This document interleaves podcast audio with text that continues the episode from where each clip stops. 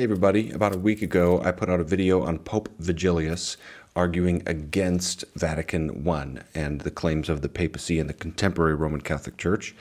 And that came out at about the same time as a great interview on the channel Gospel Simplicity, which is run by a friend of mine named Austin Suggs. Check out his channel if you don't know of it, though you probably do. if you follow mine, you probably know of him. Um, and that was with Erick Ybarra, who's another friend of mine and great guy. Uh, this is a total coincidence. These came out at the same time. Now, so I'm sitting down to film this video, which is going to be a very quick contribution on Pope Leo, who's also come into these conversations as we try to understand the papacy in the first millennium. And right as I'm sitting down to film this, I see on Facebook that he's responding to the Vigilius video. So we got a lot of stuff going back and forth here. But um, so I'll look forward to watching that video on Vigilius. In the meantime, this is going out on Leo. We'll keep the conversation going, whatever way is best. I'm sure we'll be dialoguing. Um, by the way, Erick is a fantastic representative of the other side. He's a great person and a fair minded thinker, uh, intelligent. Uh, he's not into triumphalism, so I, I really enjoy our dialogues. So check out his channel.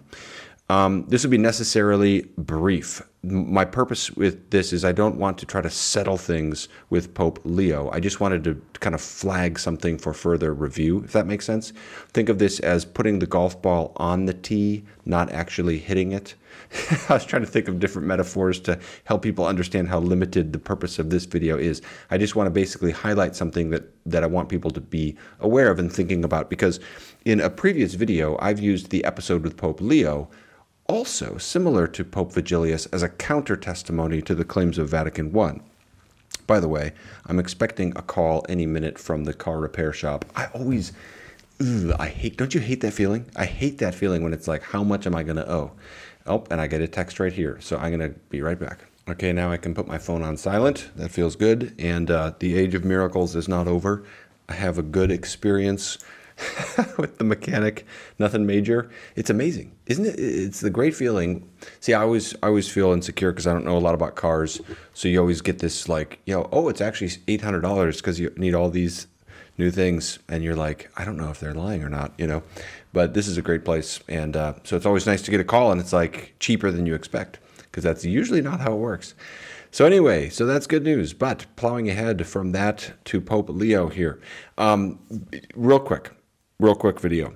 Basically, what I want to exp- I want to try to explain why this issue is complicated and kind of what are the things that need to be worked through to see both sides of it with Pope Leo and how Pope and how his pontificate uh, speaks to the question of papal supremacy. On the one hand, it's it's obviously not hard to anyone who gets into the literature on this to see why people look at Pope Leo and say this is very strong for revealing a uh, you know first millennium papacy that looks like Vatican One. Uh, he's a very significant pope, and there's this you know he understands himself to be the successor of Peter and to have a responsibility and care for the church on that basis. So that's very strong. But then you you'll hear language about how he's the uh, authoritative interpreter of the Apostle Peter. Um, the peace of the church issues forth from subjection to him. You know, like really strong. So you can see, you know, you you can get swept off your feet from all of that. But here's what I want to point out that needs to be reviewed. There is a conflict that transpires between Pope Leo and the other bishops at Chalcedon after the council concerning one of its canons. And it's a fascinating little episode that kind of cracks open some of the complexities at play in this debate about the papacy. Two of them that I'll mention. One of them is the basis for Roman primacy. So, this is the, a long-standing dispute. Is the basis for Roman primacy that it's the capital city, or that it's the see of Peter, or both, or something else. But usually those two things, you know, is it imperial or is it petrine? You call this the principle of accommodation versus the principle of apostolicity. And that's an ongoing debate. This canon is going to speak to that. The second issue that it kind of cracks open is the nature and extent of Roman primacy. Because at the same time, and this is why the patristic data is complicated, because you get this exalted language about Rome that uh, a Roman Catholic advocate can appeal to. But then you have it's very it's actually very tricky because then you'll have these times where bishops who disagree with the bishop of Rome just disregard him. And so sometimes it's hard to tell what does this language mean and what kind of primacy are we talking about here. Well, Canon 28 of the Council of Chalcedon speaks to both of those issues. Uh, it's basically following up on Canon 3 of Constantinople 1, uh, which had designated that uh, Constantinople is the new Rome and thus has a position of honor after Rome. And here's what it says, and I'll leave this up on the screen for a while so you can take a look at it. I'll explain why I've underlined and italicized some things. We issue the same decree and resolution concerning the prerogatives of the most holy church of the same Constantinople, New Rome. The fathers rightly accorded prerogatives to the see of older Rome, since that is an imperial city and moved by the same purpose, the 150 most devout bishops, that's talking about Constantinople I, apportioned equal prerogatives to the most holy see of New Rome, reasonably judging that the city which is honored by the imperial power and senate, and enjoying privileges equaling older imperial Rome, should also be elevated to her level in ecclesiastical affairs and take second place after her. Now, there's two issues here. I'll leave the quote up for you to see. One of them is what I italicized concerning the basis for Roman primacy.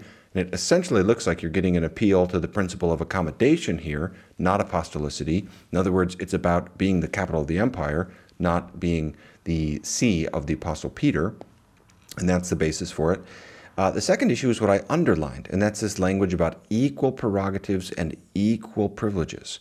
And so it looks like the thinking here is more like a Roman primacy of honor, so that Constantinople I is then second place after her. You see that language there in that way, but has the same level in ecclesiastical affairs, the same you know, equality of prerogatives and privileges. And so that's why the Eastern patriarchs in the 19th century, following up on Vatican I, opposed that council on the basis of this episode with Leo, saying, look, this was a primacy of honor not a supremacy of jurisdiction and power. Now, I'm not trying to close down this discussion. This is enormously complicated. And uh, yeah, I think any honest scholar looking at the evidence can kind of feel like, boy, it's not immediately obvious how you take everything. There's, there's kind of, it's almost like the evidence in different directions is sort of overlapping. You know, it's like you can take this piece of evidence and it's shoving over this way, but then you can take this piece of evidence and it's shoving over this way, and, and they're not, it's not all perfectly crystal clear in what you do with all of this. So I'm not trying to close this all down. My goal here is just to put all that out on the table and kind of say, for people following this discussion, working through this issue, these are the kinds of things we've got to work through. And I haven't had the chance yet, uh, apologies for this, to read Erick's book on this. So he may well have terrific answers for this. Knowing him, he's probably got great treatment of all this. But um, so I'm not trying to close the discussion down, but I am trying to say, hey, we, we gotta we gotta get into this. This episode with Leo is complicated and it actually cracks open the complexities. I think here, here's the deal Leo is a bit irritated, to put it like that, with this canon. He doesn't accept it, he rejects this, okay? And he sort of, I think he takes offense at the principle of accommodation, as though that's the basis for his authority. And he sees this as a slight not only to the See of Rome, but also to Antioch and Alexandria as well, because these churches have apostolic pedigree, and he's saying you can't diminish that. That goes back to Nicaea.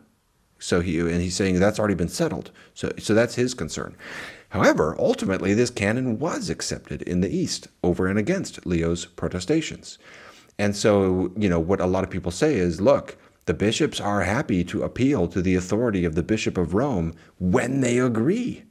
But when they don't agree, they they don't. You see, here's how there's a great scholar named George Demacopoulos uh, he's one that I, he's a great patristic scholar. He's one that I've engaged with a lot in my work on Gregory the Great.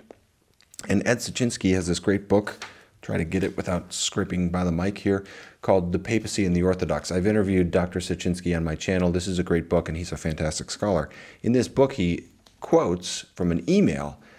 That's when you know you're officially at scholarly status, when you quote the other scholars by your, your emails with them. But uh, here's how Demacopoulos puts it in their email. With reference to the Council of Chalcedon, he says, While the fathers were willing to declare Peter has spoken through Leo as a rhetorical justification for their own Christology, the very same fathers rejected the fundamental claims of Leo's ecclesiastical reach. Okay?